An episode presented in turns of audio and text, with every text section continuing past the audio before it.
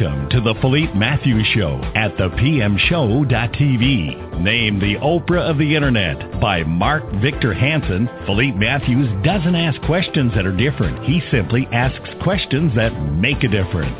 The Philippe Matthews Show features entertainers, bestsellers, authors, thought leaders, change agents, and world-class experts in the field of personal, spiritual, and professional development. An internet marketing entrepreneur, Philippe is the creator of the How Movement, dedicated to teaching people how to move from the mindset of hope to the process of how. If you are ready to take your life to the next level, move from the mindset of why to the mindset of why not. Tune in right now to this latest edition of the Philippe Matthews Show and watch your life grow. And we're back, ladies and gentlemen, on the Philippe Matthews Show. Today we have a very exciting uh, and um, I, must say risque show. Uh, we are delving into uh, uh, a subject matter that is fascinating uh, to to many, and uh, I always want to bring the best of the best experts in these areas. And so I'm going to introduce you to uh, Dr. Yvonne Kristen Fulbright. Uh, she is originally from Iceland, and we've got to talk about that because I didn't even know there were people in Iceland, uh, only ice. Uh, she's an international sexologist, sex educator, author, relationship expert, uh, advice columnist, and television and radio personality who runs a powerful website called sexualitysource.com. She's also a contributor to uh, the Huffington Post. How are you, my dear? Good afternoon. Thank you for having me.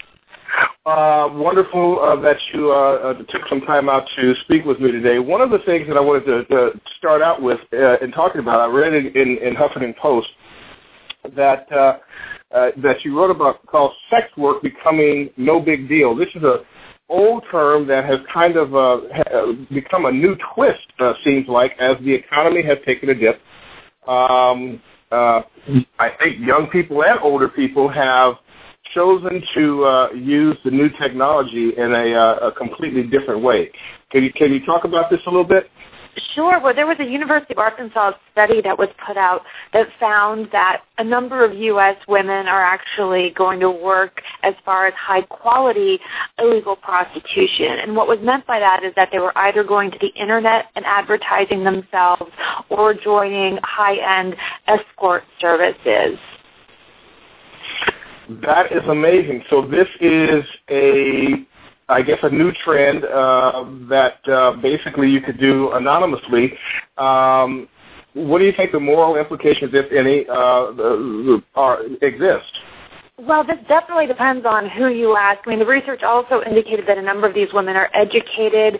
A number of them reported coming from a strong family background. You know, they weren't necessarily street kids or people from broken homes, but they were seeing this as a way to make money, provide more stability and autonomy. Um, at the same time, some of them are also saying, you know, I'm getting some job satisfaction out of this, which is actually reflective of similar studies that have been done in Australia. Um, where sex work is handled much more differently and more legally um, than it is over here. So this all comes down to a person's uh, value system and moral system as far as if this is problematic or not. Uh, for me, I feel that if a person is doing it from a place of empowerment and doing it safely and uh, taking care of their sexual health and those of their clients first and foremost, um, then I would need to withhold any judgment I would have over those kind of interactions. Because ultimately, at the end of the day,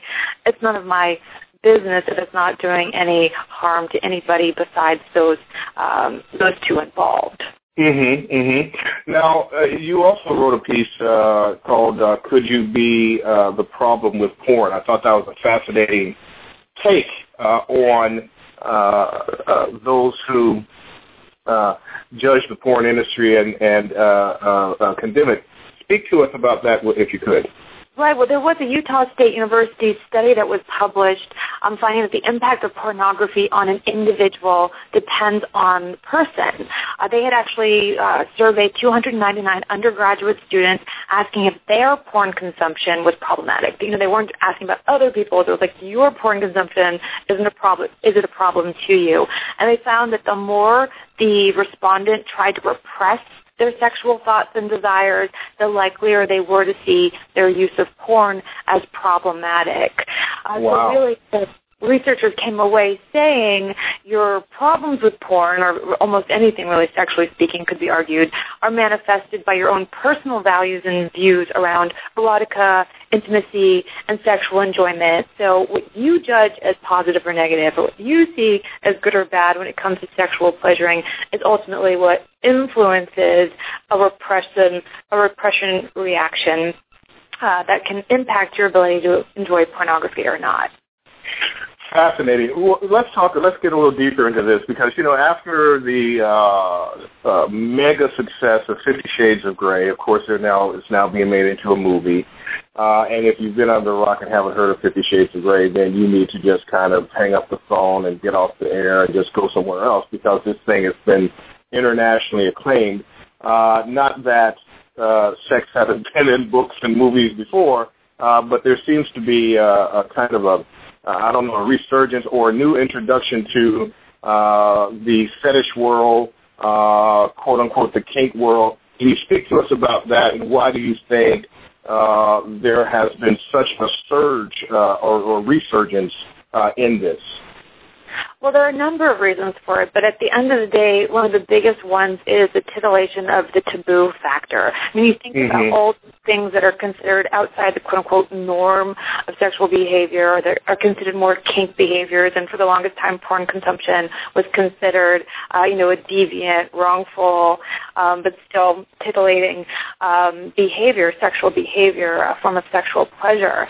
And the second, we as human beings assign something as taboo or forbidden or wrong, guess what's really exciting? And so, um, you know, it is that whole repression reaction that the Utah State University study was getting at that boosts our longing for something even more. So you've got your, your porn user that's not going to have a problem, or somebody who's going to read Fifty Shades of Grey who's not going to have a problem with the uh, bondage, discipline, you know, S&M type themes that are, are uh, still considered so taboo in society. And then you're going to have those people who are drawn to it not only just for curiosity's sake, but because they like that they're doing or reading about something quote unquote bad. And that's mm-hmm turn on than the actual behavior or, mm-hmm. or, what they're reading or what they're seeing. Now, of course, Fifty Shades of Grey couldn't have come at a better time when it comes to sex publications. You know, there have been a number of erotica novels out over the years, a number of sex manuals, but uh, never has the media and publishing industry been riper for that kind of publication because you've got more people, you know, uh, online doing things like blogging about these things, not making them seem like as big of a deal, uh, definitely creating more interest around these sorts of storylines. There's just a lot more discourse which is driving uh, the interest and the curiosity with very mixed reactions as far as if it's a really good read or not at the end of the day. right, right. Uh, now, what it also has spawned, uh, and I heard and read about uh, Amazon Kindle uh, because uh, you can now kind of read these kinds of, of, of, of books uh, or fiction uh, in the privacy of your own uh, uh, uh, tablet or device without having to expose uh, the cover, the book cover to everybody uh, that uh, this new term called mommy porn, which is what is categorized as Fifty Shades of Grey, has just completely uh, gone buck wild. Uh, do you think the new technology has had something to do with it as well? Well, most definitely, and along the same lines, just the brown bag or brown box idea of what can be bought or consumed through the mail and come to you in the privacy of your own home, whether it's through technology or through the postal service, and nobody knows what you're getting. I think you're still going to have individuals who would be worried that their name would be leaked somehow or that, you know, there'd be like a record of credit card transactions and they'd still get busted by somebody in that regard. Um, people are feeling braver, uh, especially with the safety in numbers. I mean, when you've got mainstream programming like the Today Show doing a feature on Fifty Shades of Grey, that makes it feel more okay. Sure than if it would even just be in Cosmo or another kind of more specialized uh, readership viewership uh, form of media. Sure, sure. Now, so what is uh, the definition of? Uh, I remember uh, watching a, a, great piece that Lisa Ling did on the OWN network, um, basically on kink. But uh, what is the term fetish? What does that mean, and where did it come from? Well, actually, fetish, uh, the word is one of the most misunderstood um, words in sexual attraction when it comes to understanding sexual behaviors, with the foot fetish being a classic example of this. Um, to, for somebody to have a foot fetish, for example, it's not an actual fetish, but it's a case of what's called partialism, with partialism being a situation where a person has exclusive attraction to a body part. But a fetish is a situation where a person has learned to attach sexual significance to an object or to a behavior, which is in large part not considered erotic in nature. So the most common fetishes tend to be objects like shoes, uh, lingerie, things made of rubber, or leather. Um, we can talk more about the foot fetish in particular if you'd like, but sure. um, it's really a misnomer of anything. Uh, a misnomer how? I mean, in in, in terms of uh, uh, well, obviously, I, I now I don't want to use the word fetish because it's actually misappropriated. Uh, you call it a what, what's the, what's the term that you use in impartialism? What is that? Partialism is the situation uh, specifically where a person has exclusive attraction to a body part. But the okay. word fetish originally had nothing to do with sex, and it was actually derived from the Portuguese word fetiche, and I don't know if I'm saying it correctly because I don't speak Portuguese, but uh, old world Portuguese explorers used that term to describe any religious artifact regarded by tribal cultures as having magical powers. And then it was in the 19th century that fetish started to be used to describe something that sexually excites a person. Okay, okay. So moving forward, how would we how would we categorize this this attraction to uh, uh, feet? Because most people say foot fetish, but foot impartialism doesn't sound as sexy. But no. hey, you know he has a foot impartialism. Uh, he's impartial to feet. Uh, so, so what what would be a, a appropriate term uh, in conversation to use about uh, this particular type of of uh, uh, concept? Well, I think just honestly, the word attraction pretty much captures it, or eroticism, or even fascination, because um, it's not even just uh, foot as a possible sexual object, but it's that people like the touch of the foot or the odor of the foot. Um, you know, I've known of dominatrices where their client will come in, ask her to put on a pair of sneakers and go for a jog before um, getting busy because all he wants to do is smell her feet. That that's um, the most sexually enticing part, or smell the shoes, because um, that's the most sexually enticing part of the whole social sexual interaction. Mm-hmm. Fascinating. So is is uh, I'm just going to use it as a as a, uh, a general term here in this interview for for uh, uh, uh, time reasons. Uh, so would foot fetish be considered under the under the BDSM category or the kink category? Where does that fit in all of this new resurgence of of taboo sex? Oh, so so where would a foot, foot fetish fit into that whole picture? Yes. Well, um, quite honestly, I think it depends on who you ask because we don't know why people develop a fetish, um, how it develops, and it can be looked at, uh, you know, healthy, obsessive fascination or enthusiasm. I mean, you could equate it to somebody being really enthusiastic about collecting baseball cards, and you know, that's a pastime that's considered really harmless. So why should um, obsessing over feet be any weirder, kinkier? Um, more quote unquote abnormal than somebody uh, fetishizing, if you want to say that, over baseball cards and baseball players. So, um, you know, you could cast it as something sexual, or you could see it as something more of a pastime, or even just um, a natural part of human development for some people. Um, this fixation on the feet, um, which honestly, at the end of the day, most of these fetishes are harmless and um, if anything, there's something that could be envied because you always have something there that turns you on. Mm-hmm. The arousal um, object or or um, behavior. So there's something to envy about it in that way. Um, but I think because so many people feel judged for having this kind of attraction, no matter what it is, uh, it tends to get cast in the um, unusual or kink behavior category. Sure. Sure. Um, and honestly, there's not enough research on these things to know how many people are into it or not. Uh, though I would venture to guess that there are more people with some type of quote unquote fetish than what we realize. Um, is there a point where quote unquote a fetish can become an obsession and it's not healthy?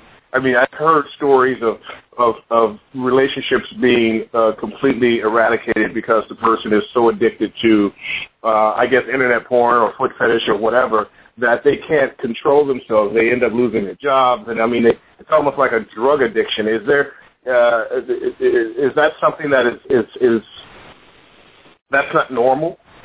Well, sure. There are cases where it can become problematic, and what you were getting at is when it becomes a compulsive behavior, you know, something that uh, they pursue kind of takes over uh, everything in their life. And um, mm-hmm. those are, of course, very problematic situations where somebody would need to get some sort of therapy or counseling. With the problem not necessarily being the sexual behavior or the attraction, but other much larger issues at play, and this is just a manifestation of what's going on with the individual. Mm. Well said, Doc. Well said.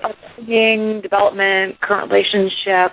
Um, but where I, you know, when I work with people and try to give them education and reassurances. Um, where I do get concerned is if um, a person's reliant on an object for sexual excitement, release satisfaction, and this is the only thing that they can get turned onto to the point that they're unable to cope in a healthy, intimate sexual relationship. And so um, you know, it's of course very problematic to not be able to reach sexual peaking, including orgasm, without the fetish. But an even bigger concern is, you know, how can you function sexually or function within a relationship without this fetish present or being acted out. And in a lot of those cases, you know, I'll need to refer somebody to a sex therapist or counselor so that mm-hmm. they can retrain to find other things sexually enticing, including sometimes their own partner. Mm, fascinating, fascinating. So, so uh, I was when I was watching this program with uh, uh, with Lisa Lane. Uh, it was interesting because uh, the couple that uh, I, I remember distinctly, uh, the, the, female introduced uh, kink into the relationship or fetishism into the relationship. Uh, and uh, he he had no clue about it and was absolutely amazed by it. Uh, what suggestions do you have for uh, spouse, girlfriend, boyfriend, what have you, introducing? Uh, how would you go about introducing that to to your to your mate? Uh, if if your mate is, uh, uh, I guess the term is vanilla, uh, that doesn't have a clue about uh, any of these of, of these uh, you know sexual taboos. Sure. Well, it's much like handling introducing a fantasy, whether it's something you really just want to share or something you want to have acted out as part of role play. And mm-hmm. this all comes down to your lover's own sex personality as far as being quote unquote conservative or liberal. And I hate using those terms because there's a lot of other stuff that comes along with it. But um, mm-hmm the term vanilla, which is often um, used to describe people who tend to maybe be held back a little bit more, or like you know, like things one way and no other way uh, in the bedroom and, and so forth. So I would say, you know, kind of test the waters a little bit. And one way to do this is to introduce more um, erotic materials into your sex life, whether that's finding erotica novels where the behavior may be featured, or mm. uh, uh, an erotica flick or porn video where that's one of the featured um, acts or, or objects or whatever. But um, it is that whole thing of safety in numbers, and if other people are doing it, then there might be some fun in doing it ourselves. And um, just seeing how the person reacts, of course, recognizing that sometimes it's multiple ex- like times of exposure that allows a person to then get comfortable with the idea before you kind of reveal that this is, you know, a pretty important thing or something you would like as well. Now, I would say though, while these conversations are difficult to have and you want to proceed with caution, it's really important to have these conversations before you make any lifelong commitments. I think a lot of people make mm. not going to be a big deal later or, oh, it'll get sorted as we, you know, I need to our sex lives later or try new things later. And uh, that can really catch some lovers off guard and cause some major problems later. So just like anything else you need to discuss before marriage, like religious beliefs and how you handle money and, you know, you sure. at your sense of sexual adventure um, and what are deal breakers for you. Uh, well, this is absolutely fascinating. So I want to I want to get into how well, one, you're from Iceland, and I made a joke uh, in the beginning that I didn't know there were people in Iceland other than ice. Uh, how did you get uh, so knowledgeable uh, and so involved uh, in the world of sex and the psychology of sex? Oh, well, um, yeah, I'm originally from Iceland. My dad's actually originally from North Carolina, and when he told my mother that he was marrying, or when he told his mother that he was marrying an Icelander, her reaction was, "But Charles, aren't they just Eskimos up there?" So all sorts of ideas about what what goes on in Iceland. And I remember growing up and moving to states where people had never heard of Iceland before, um, let alone you know what it's about when it comes to things like healthy sexuality and relationship. And you know, Iceland has its own issues like like every other country in the world. But one thing I noticed as a 10-year-old and the first girl in my, in my class to hit puberty when I came over to the States was that my mother, my relatives, my countrymen in Iceland had a much better, healthier way of handling sexual development and being in a sexual relationship than I was picking up from my um, American peers and their parents and, you know, countrymen and so forth. So I recognized in just fifth, sixth grade that work needed to be done here as far as um, accurate and healthy sexuality education goes uh, mm-hmm. because people have so many hang-ups over here that are so unnecessary and so easy to solve with just a little bit of information and skill building, you know, giving people the information and skills they need to then make their own decisions within their own value systems. Mhm. Mhm. So, what is your what? Uh, talk to us about uh, your your website. How can people get in contact with you? What is that? Sexual sexuality source.com. Uh, your website. Right. Yeah, it's sexualitysource.com as well as sensualfusion.com, and it's actually sensualfusion.com that has articles, videos, podcasts, all of that kind of um, information more for a community at large.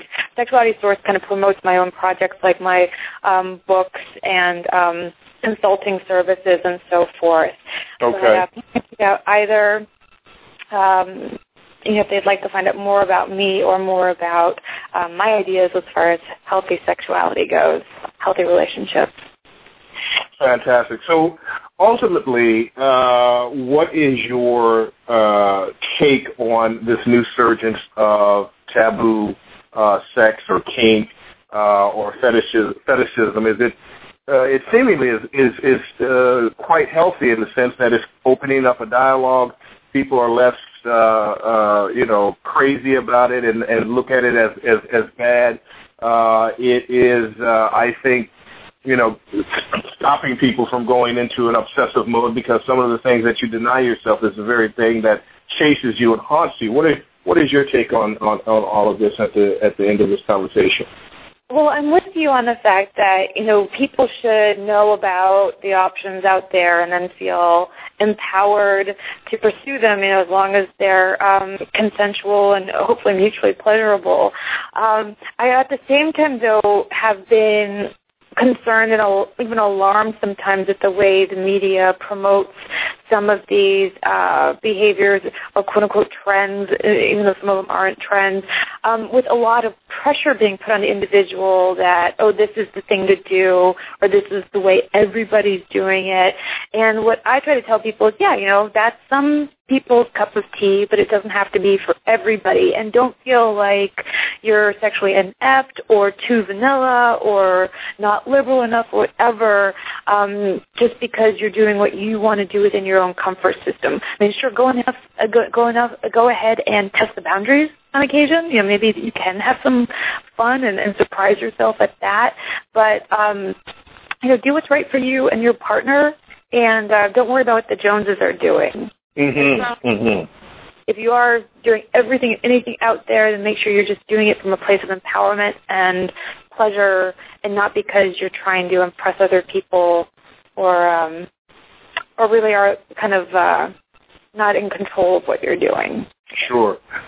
Uh, last question, and that is, uh, if if you had um, uh, a daughter uh, and uh, she she decided that she wanted to I don't know, launch a a, a, a foot fetish webcam or or or website or what have you, uh, what would be your what would be your advice to her position? Well, uh, I do have a daughter, but she's only 16 months old. So. All right, I didn't know that. Let's let's let's, let's move on, ladies and gentlemen. Uh, no, let's let's project her. Let's project her 16 years 17, 18, 19 years from now, uh, and, and and ask that question seriously though. If, if you had a daughter who who who you know you do have a daughter, if your daughter you know grew up and said, "Hey, mom, you know uh, this is something that I'm looking at, I'm looking at and would like to to do," what would be your position on that?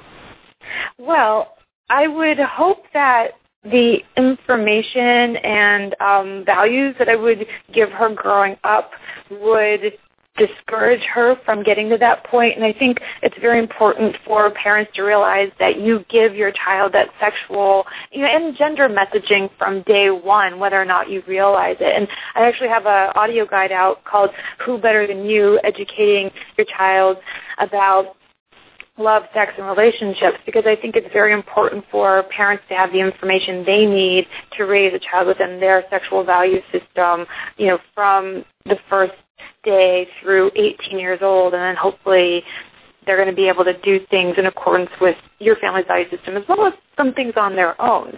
And mm-hmm. so if this was something that my daughter was hell bent on doing, if forgive my French, then I would try to give her the same respect that I would anybody else as far as you know, making sure you're informed in the process, making sure you're protecting your privacy, um, you know, for example, she could possibly get away with doing this, um, and nobody would ever know it was her because her face is never shown, her name is never used. But then if she had a tattoo on her foot, that might be an identifying factor. You know what I'm saying? Mm-hmm. mm-hmm. So, you know, I would just really walk her through the pros and cons as well as the short-term and long-term consequences of this and helping her to really think things through uh, and and really what um, why she would want to do something like this.